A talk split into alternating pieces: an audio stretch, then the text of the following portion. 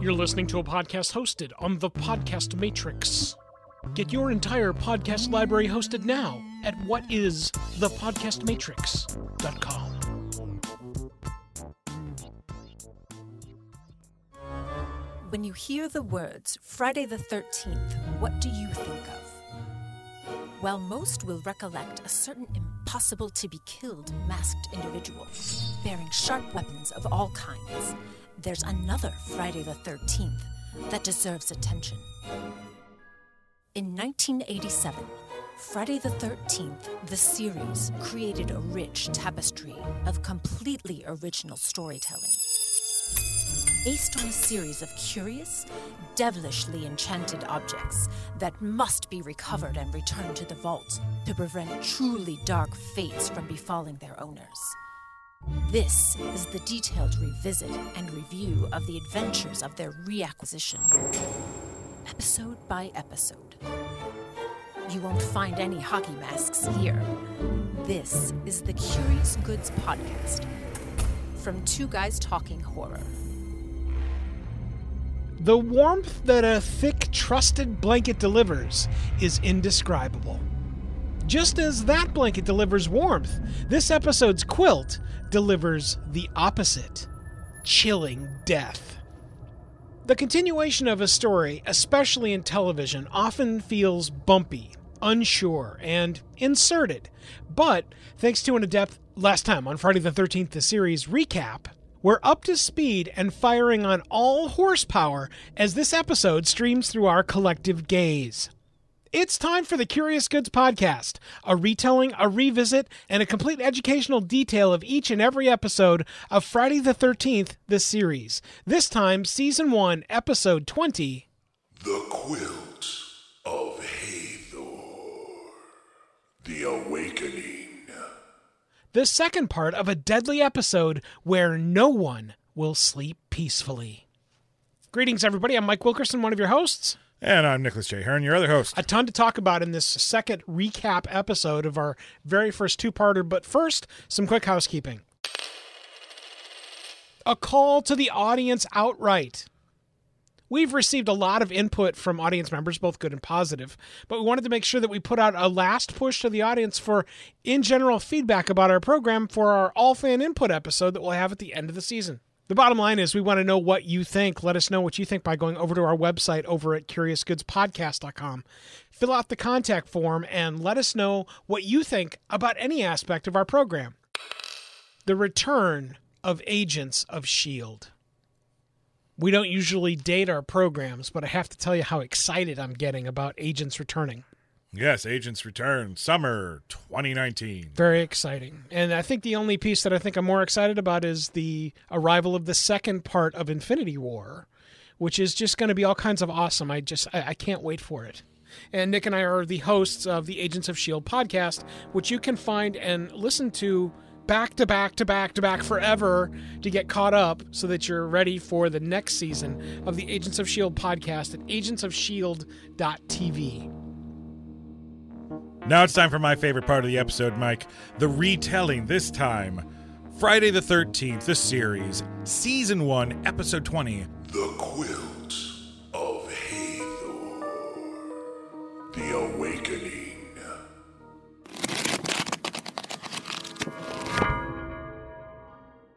It's the return to Plain Murderville, the home of fake beards, killer quilts, and actors who are way too over the top, appropriately. Leader Grange is getting railed on, and everyone wants him to get married already. Old Lady Florence finds Ryan to tell him about their quilt, but she'll only give it to Grange? Huh? Ryan, now dressed in incredibly plain clothes, follows her to where the quilt is being held. Lady Florence retrieves the quilt, but oh my god! Effie hath found her! That's effing serious! And now it's time for Lady Florence to experience a bad dream while she's awake, along with the accompanying self eye gouging death! Dun dun dun dun! Ryan finds Florence. He screams for Effie as two men dressed in plain clothes arrive to remove Ryan from the lady's house. The penitite gossip hath begunneth. Witchcraft hath come to the newcomer, and now it's time for Ryan and Leader Grange to speaketh. Grange thinks that Ryan hath murdered Elder Florence. While Ryan didn't kill Florence, he does confirm that the quilt is missing and has the power to kill. And guess what? Effie Stokes is the culprit. It's love. Love conjuring murderous outrage most foul. Grange sends Ryan away, has held him to secrecy, and dismisses him. As dinner that evening arrives, Grange prepares to announce whom he shall taketh as his next betrothed. It shall be. Sister Effie Stokes? they were married this afternoon to foster colony stability? Well, now Ryan's bowels aren't stable. It's time for the first night of glorious wedding sleep, and out comes the quilt. As sleep beginneth, Effie begins to have yet another Renaissance based dream state, in which it's time to kill Grange and take over leadership of the colony. The two of them dance and dance. In a circle they dance. Effie's lips wet with anticipation of a glorious killing. But what is this? As things spin terribly out of control, the dream changes, and now Grange is making his deadly move towards Effie's now broken spine.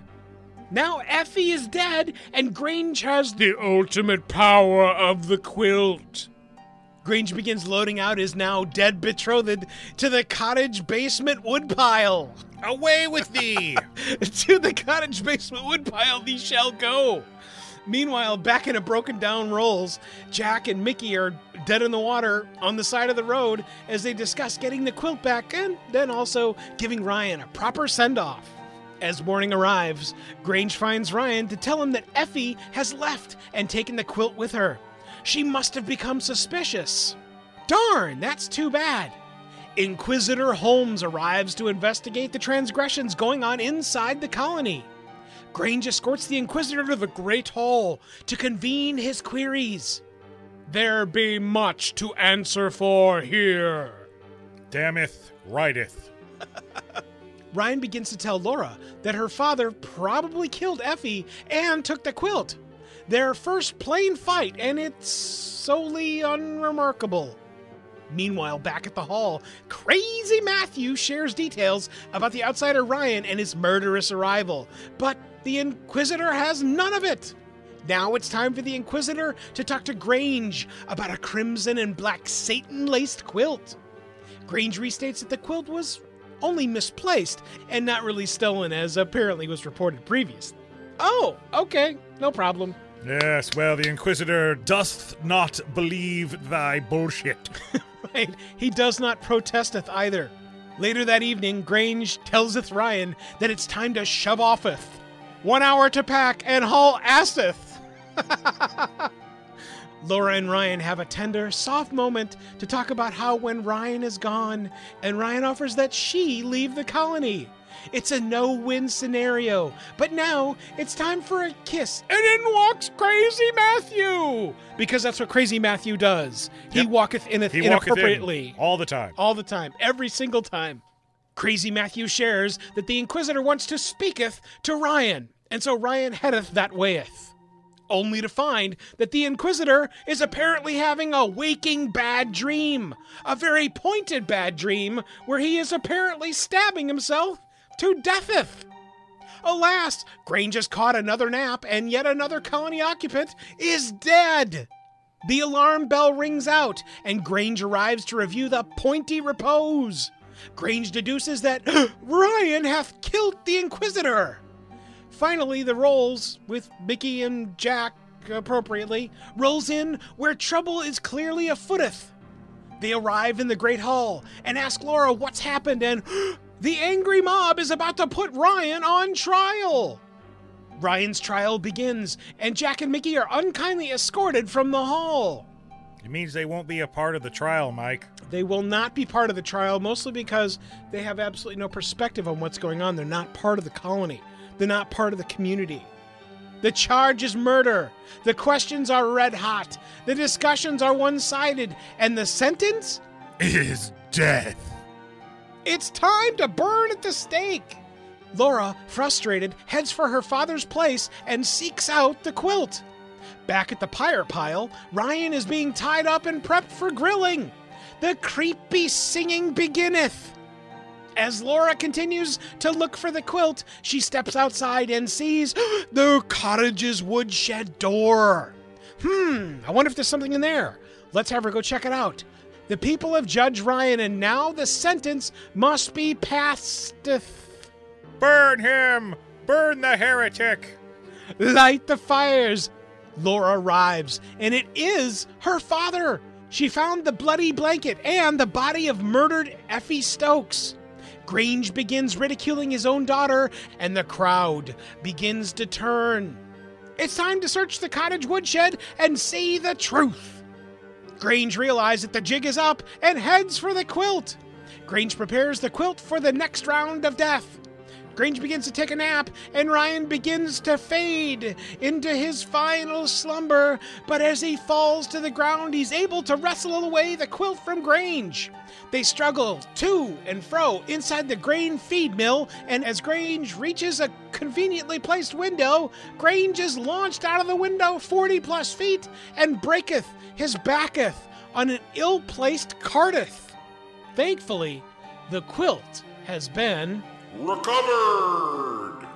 Laura and Ryan have another moment of caring.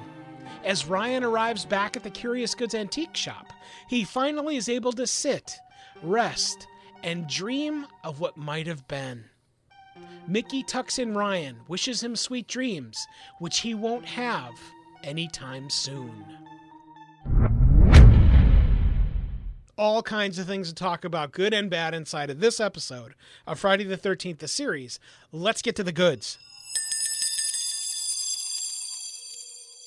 The inclusion of another different villain. This is extraordinary because, as much as you and I talked about and pranced about how Effie was instantly labeled the bad guy inside Right, of the yeah. last episode, what we're given inside of this episode is a complete departure, almost instantaneously from when we get inside the episode. uh, within the first 10 minutes of Yeah. this episode, if not maybe a little bit sooner, the tide turns. And, Big time. and Effie is no longer our our big bad guy. We get uh, Reverend Grange. It's uh it's an appropriate turn, I think. Oh yeah, and a welcome one.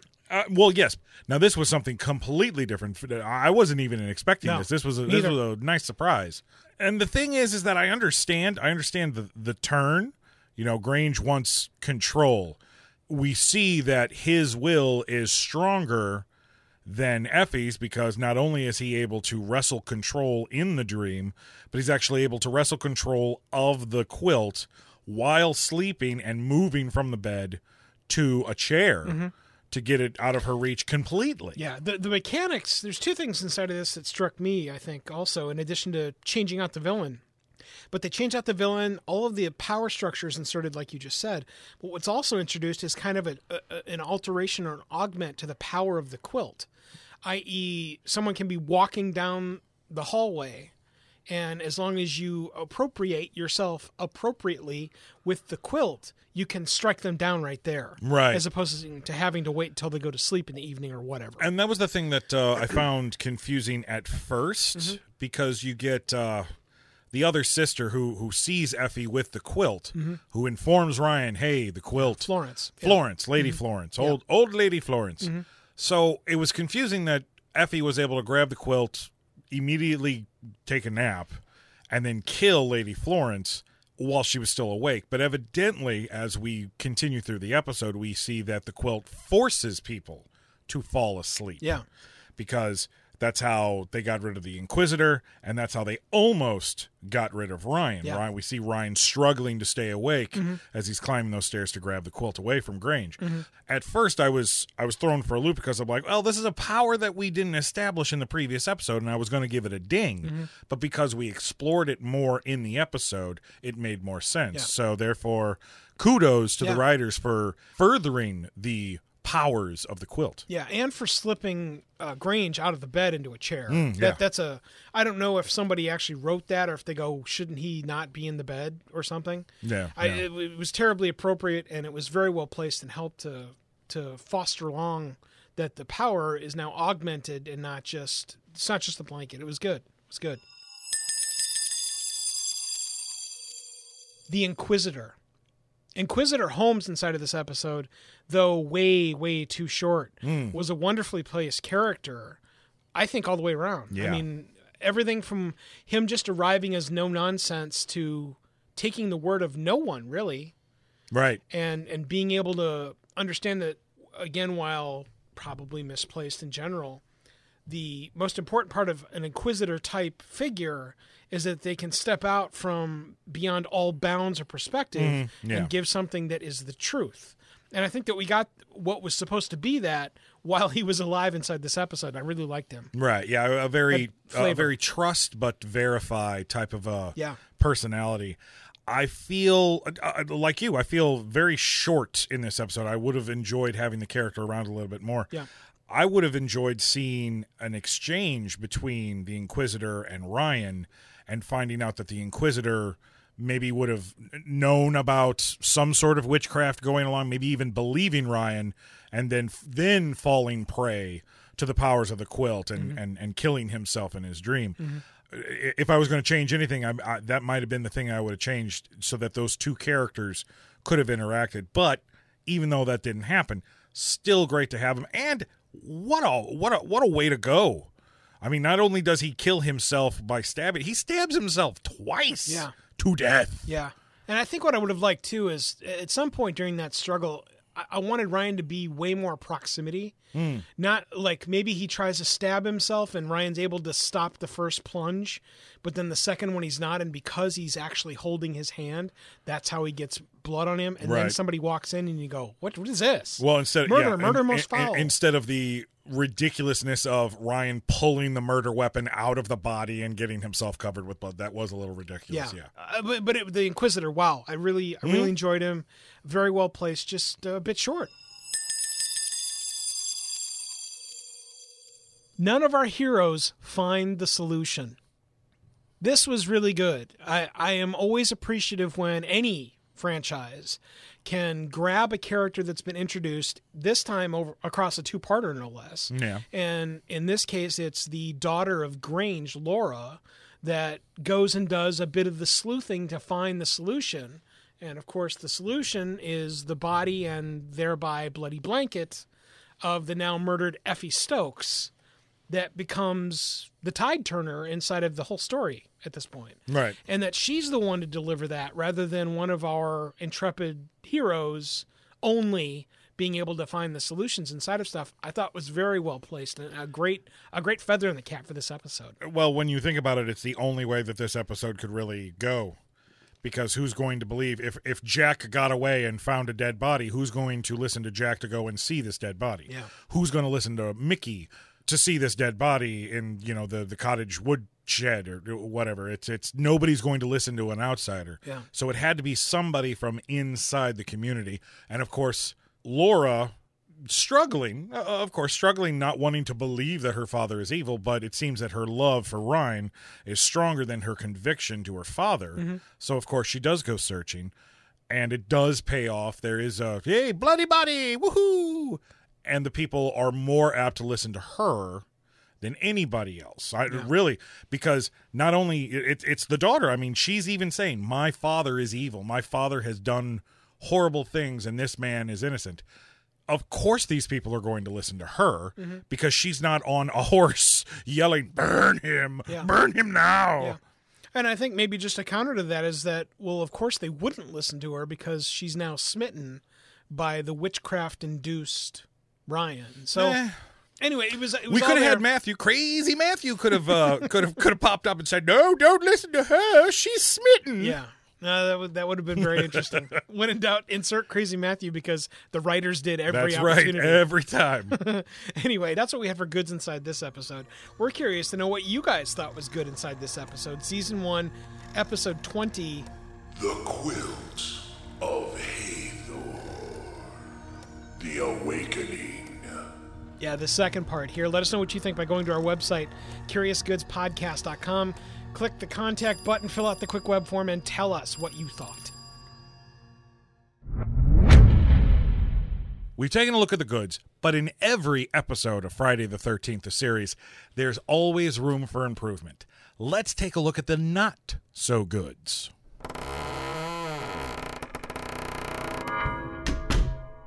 making Grange the bad guy. Now, the reason why this is a talking point in the bads is because I don't feel like Grange was a compelling bad guy like Effie was. This guy's just trying to cover his ass. In my mind, that that's all he's done. As soon as he as soon as he finds out Effie's responsible for all, all his woes, it's okay, I'm going to kill her and then I'm going to kill the people that are trying to take me out of power. He gets mad with it. I mean, chewing the scenery mad with his quest for, ah, I will bring everything back to order. Unlike Effie, who just gives you that that that stare that she's got with those glasses from a mile away that chills you to the bone. And you know, as soon as she grabs her quilt and takes a little nappy time, murder, murder most foul is on. I disagree. All right, tell me why.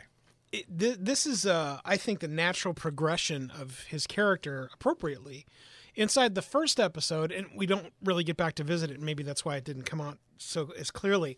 Inside the first episode, there is clearly something going on with the financial bookkeeping of the colony. Right, and I was waiting for that to come back in this Right. episode, and we don't. We don't. But that seems to me like uh, it could have even been that maybe one of the many people that have now been killed might have been killed by him because that person would have found out about the financials. I mean, what better way to make sure that the financial problems don't get disclosed if you're able to kill them? Now, we don't have any proof or anything of that, but I think the next general progression is that one, obviously something's going on with the books. Two, he's obviously a controlling bastard. We already know that. Right. Three, he wants to stand out in the community and has to deal with the pressures of it's time to get married again.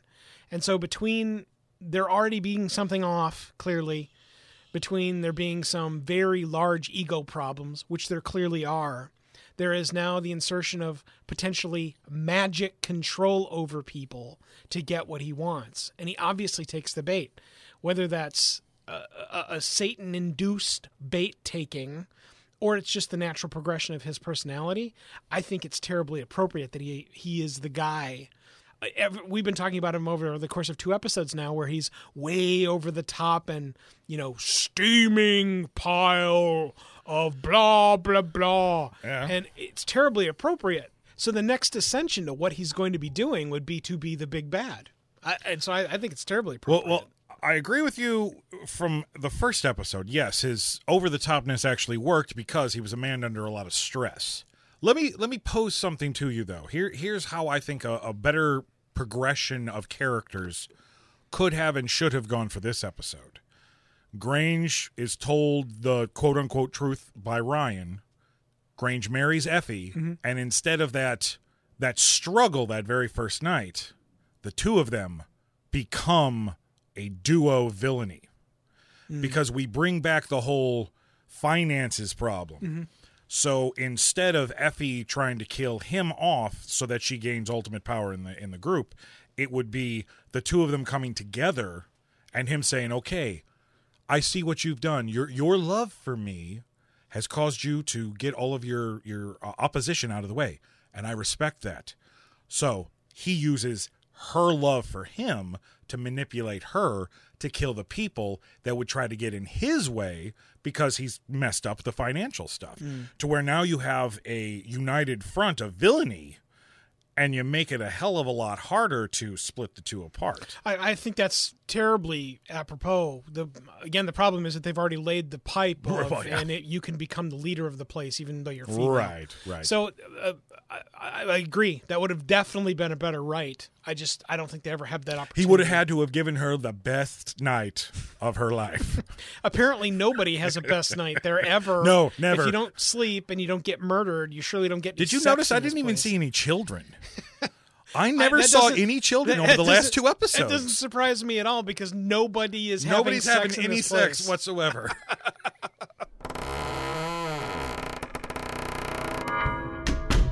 the insertion of carrying witness for inserted carrying witness stars sake. Wow, that's a great read, dude.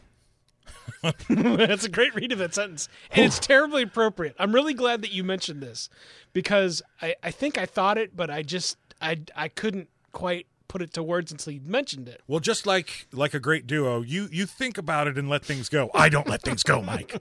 I don't let anything go. this is this is terribly appropriate because except for that they are listed as characters in the stream of this series. Yeah.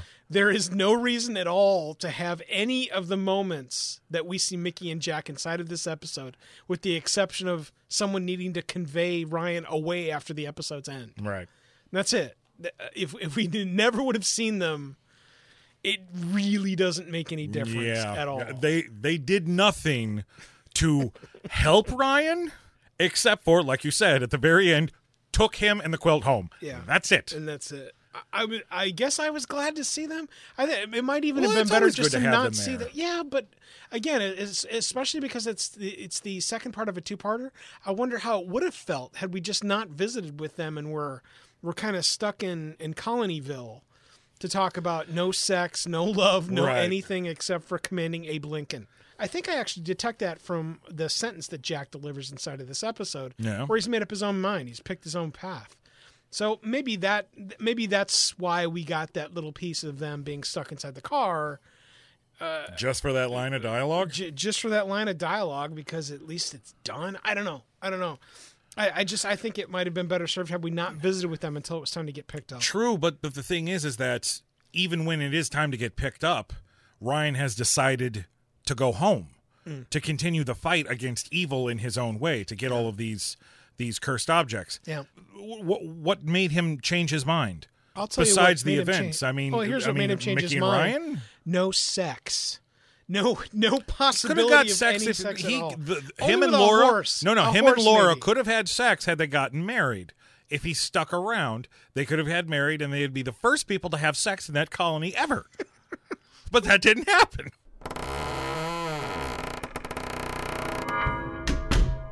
There is no love between Ryan and Laura. something that struck me inside of this first Yeah. part. It's something that I mentioned specifically inside of our the first part of this two-parter was I I and it might it might have just been that I too was also smitten for Laura in the first episode. But in the first episode there felt like there was some caring and some sort of chemistry set interactivity Uh-huh. Right, yeah. workings. And inside of this one I got almost none of that. Regardless of how caring, regardless of how close they were, regardless of almost kissing, all of that, I, I, I didn't get any flavor of that inside this episode. In fact, I think what I got inside this episode was the whole reason why there is no sex being had inside the colony because of that flavor. Just nothing. I think what Onion happened powder is what I got. in the in the writers room i think they said okay we've already established that they like each other in episode one. So let's not focus on that in episode two. Let's focus on you know the peril and grange going crazy with power. And let's let's focus on that. I, and and sadly if you don't carry on that that caring uh, like we saw in this episode uh, things fall flat. They have an argument when ryan suggests that possibly grange could be responsible for some of this stuff going on. And laura's like i can't believe you thou would say such a thing and storms off. But then five minutes later when he comes to visit her oh thou st- knows that thou was just speaking out of thy ass and thou was not angry with thee my big city hunka hunka chunka burning love man if. I- and it, I- I it just do- comes out it just comes out as flat and forced and I- it just I- doesn't work. I agree. In addition to not quite looking the same, and maybe that was just lighting and a, a Yeah. choice of how it was shot, whatever.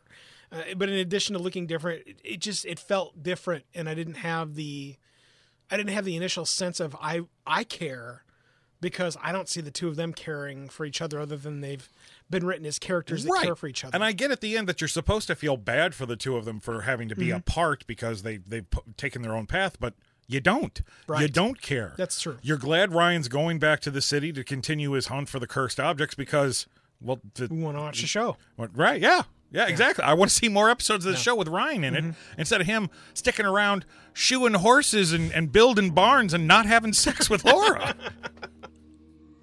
well, those are our thoughts on what needed a little bit of polish, but we want to know what you thought was not so good in this episode of Friday the 13th, the series. Let us know by heading over to our website.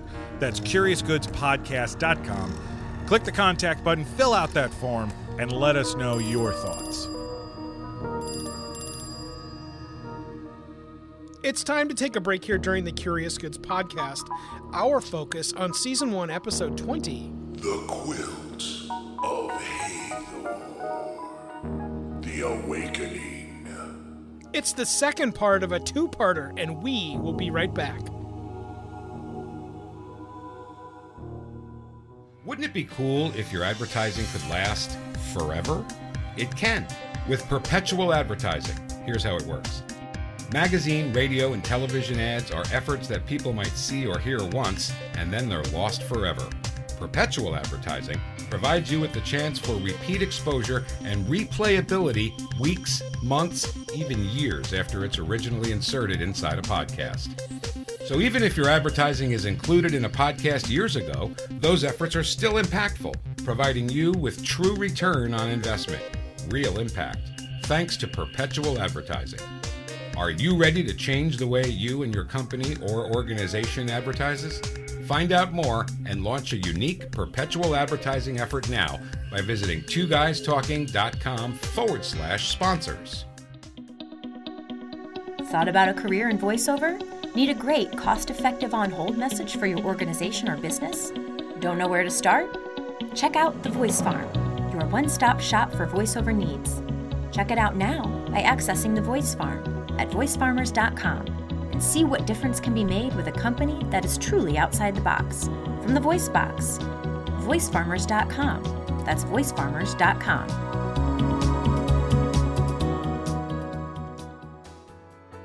Make your podcast soar with the Editor Core.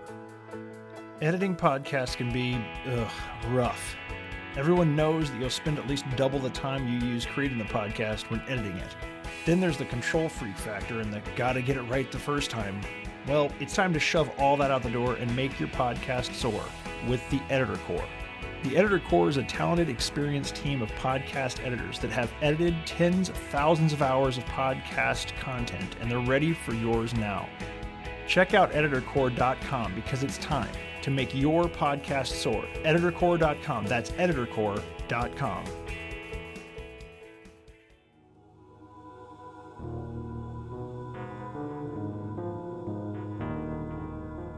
Everyone, welcome back to the Curious Goods podcast, a retelling, a revisit, and a complete educational detailing of each and every episode of Friday the 13th, the series.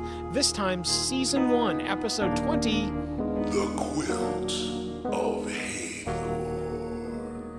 The Awakening. We're jumping into the second part of the very first two parter for Friday the 13th, the series, and it's time for our manifest moments. Manifest moment is where Nick and I look at the episode and find either an actor's portrayal, something that happened inside the storytelling, or something else that trips our collective evening fantastic. Nick, what do you got? Well, for my manifest moment, I have to point out that it didn't take me by surprise, mm-hmm. but it sure chilled me to the bone. The creepy old lady singing At the at the uh, the at burning at the burning of Ryan Dallion. All of a sudden, this old lady starts crooning an old Irish yeah, it's- burning song. It's it's not even appropriate. Yeah, Like- I know. Like it's not it's not like this swooning dirge of burning death. It's it's reasonably happy. yeah. It's I mean, the t- it- the- it's the the, song they were singing when the Titanic was yeah, the tune is nice, but when you listen to the words, it's like, oh my god, what are you saying? Stop it! If you could have gone below decks to the Irish decks, you would have you would have heard this song being sung. We're all drunk and we're gonna die. so just remove the burning with the drowning. Yeah, It- very creepy and It, it was, it was extremely worth, creepy. definitively worth a noteworthy manifest moment inside of this episode. My manifest moment inside of this episode has got to be the migration of the colony inside of a movie that we mentioned inside the last episode review, Witness. There is a moment when the killers have come and they're making their move on John Book and the rest of the family, awesome plane, blah Uh-huh. And the bell gets rung. And then there is this wonderful piece of soundtrack that's included inside of that. And what you see are people coming over hill and dale because that's what a community does when there's trouble. And it's not nearly as heartwarming inside this episode, but towards the end, when you have the community coming, i.e., the as Grange is found out as being who and what he is, when you start seeing the community gather over that and coming hmm. to a place, it's very, very interesting Right, right. to, to see that. And while it wasn't anything of the scale that we saw inside of Witness, it was definitively poignant. So I marked it as my manifest moment. That's where we ask you guys, what was your manifest moment for this episode? Season 1, Episode 20. The Quilt of Hathor. The Awakening. Let us know what you think by going to our website at curiousgoodspodcast.com. Click the contact link, fill out the quick web form, and tell us what you think. Vocabulary. Ah, words of wisdom inside of an episode full of no sex. Let me guess. the first word's going to be thou. Thust. It is noteth. it is noteth. The first word inside this episode has got to be Woodshed. This is very interesting, and I wasn't quite sure how to term it when I was writing the retelling, and I think I started with something like the cottage woodpile or something, because it was obviously this adjacent area to where people actually live in the house, Uh, underneath it, but like kind of down a slope where this little micro door was. Something. Well, you got to think. You got to protect strange. your wood. I mean, if, if your source especially of in this, especially in this town, yeah, because nobody is touching it. Right. Right. we'll be here all week, folks. no, if uh, if all your only source of heat in the winter, and remember this is uh, this is Canada, so if your only source of of heat is your wood burning chimney, stove, stuff like that, you got to keep you got to keep that chopped up wood dry, or else it, it's gonna it's gonna mold and it's not gonna burn right. Yeah. Well, so I could understand them having like a an underground wood cellar. There you go, wood cellar instead of a woodshed. Sure. sure. Give me a wood cellar. Anyway, we've got woodshed, and obviously it's the shed where you keepeth woodeth. Keepeth woodeth. Keepeth your woodeth dryeth. The second word inside of today's vocabulary focus is Chastity. talk about something terribly appropriate for this Terribly episode, appropriate. for this entire colony forever. yes. If I would have seen more fat guys running around, I would have said eunuch. But uh, that's not the case. It's just chastity. And again, thanks to our friends over at visualthesaurus.com, the definition for chastity we have is listed as the state or practice of refraining from extramarital or especially from all sexual intercourse. Yep. Yep. In fact, I'll bet you the name of this colony, if it were to be found on a map, it's Chastityville. Jeez, man, just a, a, an incredibly unfriendly town where only maybe 20 years ago, I guess Laura was the last child. Yeah. So 20 years ago was So the last time somebody children? had sex. Man, terrible. Yeah. Other words that are included inside the synonym cone are celibacy, chasteness, virginity, abstinence, self restraint, self denial, and crazy Matthew. Crazy Matthew. Crazy Matthew. Did you guys witness haha, another vocabulary word inside of this episode that we need to put on center stage and talk about? Let us know what you think by going over to our website. That's curiousgoodspodcast.com. Click the contact button, fill out the quick web form, and tell us what words we need to be talking about.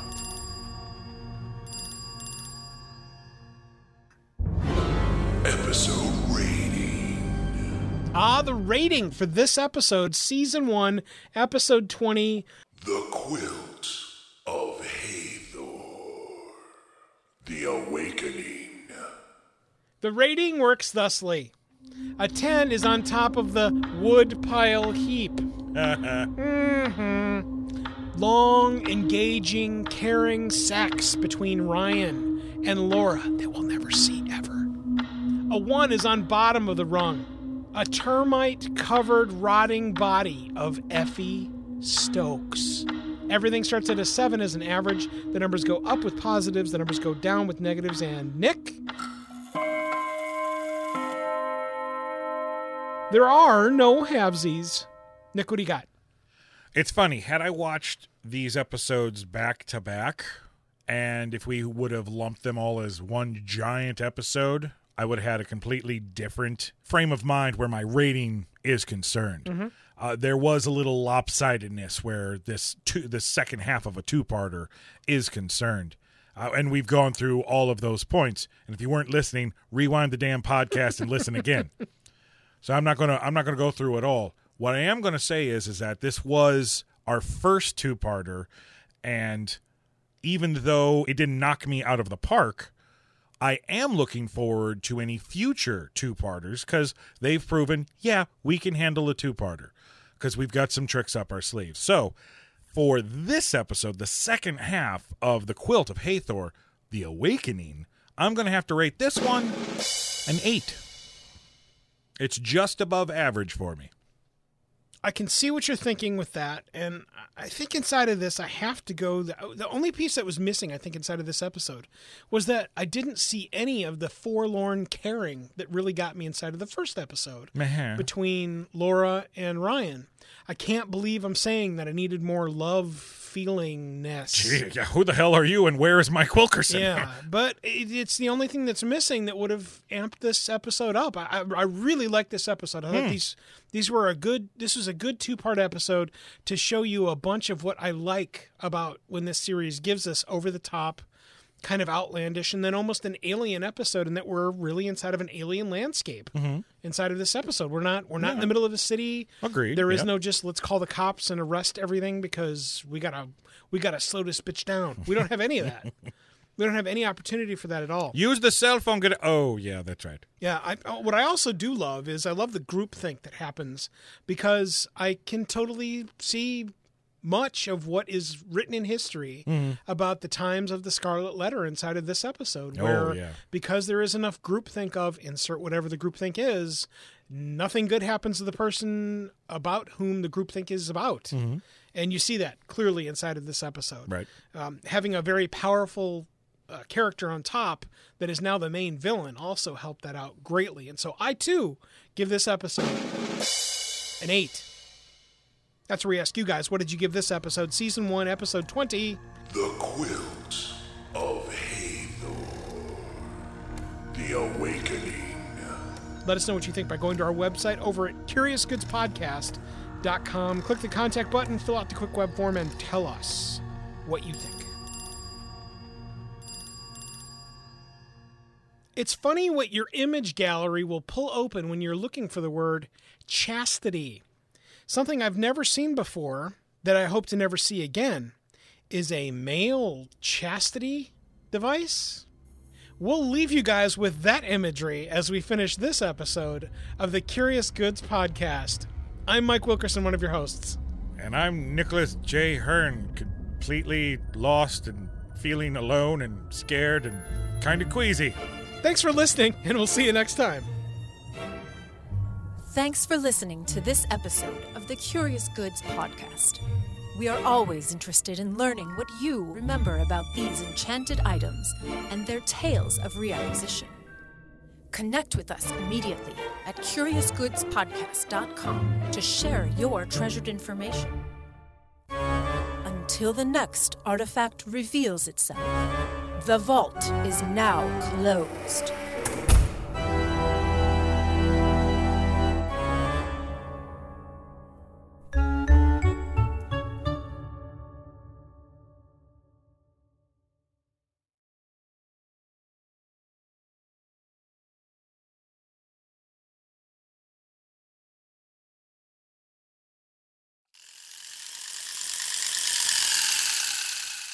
Because nobody is Nobody's having, having sex in any sex whatsoever. except for Crazy Matt and a porn mag. That's right. That's it. It's the Insert- only action that's going on in. It's the only action that's going on inside the entire creepy colony. Insert the tone. While that lady sings, he's fucking off. Awesome. Wow. There's an Easter egg for you folks. Terrible. Oh, oh burning at the stake. this is a burning of the bush, taking out the fire. We're gonna put Ryan on a big fat pyre. Okay. All right, stop, stop. Yes. Let it stop. In- Insert the tone.